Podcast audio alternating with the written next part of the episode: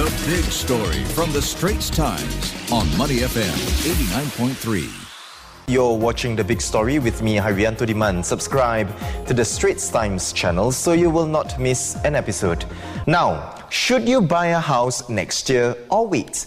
That's just one of the many questions the readers are asking about what's in store for the property market in 2023. Given the uncertain global economic outlook and rising interest rate environment, what should buyers and sellers do? After two rounds of property cooling measures introduced in December 2021 and in September this year, one thing is clear. Transaction volumes in the public and private housing markets have fallen. Christine Sun, Senior Vice President for Research and Analytics at OrangeTee & Tie, is here to weigh in on the factors at play in the property market. Christine, let's focus first on the HDB resale flats and private homes. Now, you're forecasting prices to rise by 5 to 8% in 2023, down from 9 to 11% this year. Why is that? Mm. Um, if we look at the private market uh, first, uh, prices of private homes are forecast to climb at a slightly slower pace, mainly because of a big supply of homes that will be entering the market.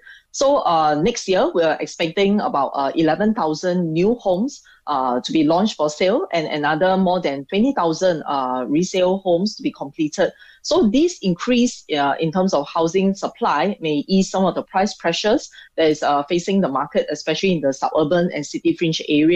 So, uh, however, we are not expecting a major price correction, mainly because of the strong employment that uh, we are facing uh, in Singapore. So many of the sellers, they have uh, quite strong uh, pricing power, so they may not see a need to drop prices excessively next year. As of now, we are still expecting uh, prices to grow, but uh, in a very uh, measured pace, mainly because uh, housing affordability will still be a key concern for most buyers uh, because of the rising inflation, uh, rapidly changing uh, interest rate, and of course, cost of living is rising as well. So because of that, uh, we are expecting uh, prices of private homes to grow uh, at a slightly slower pace.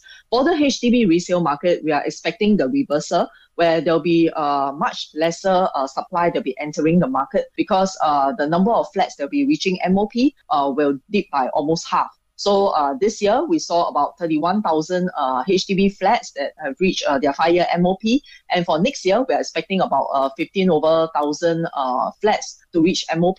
So the slower supply uh, may be uh, entering the market. However, we are not expecting prices to uh, drop excessively. Uh, again, you know, many of the sellers they are they have uh, full employment, they have income growth.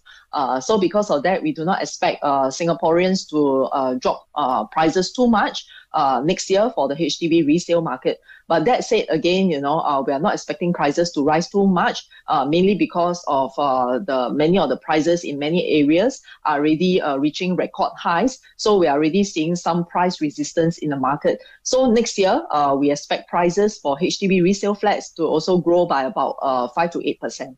Uh, Christine, I'm looking to buy a place for myself next year. What sort of housing options uh, should buyers like myself consider for next year?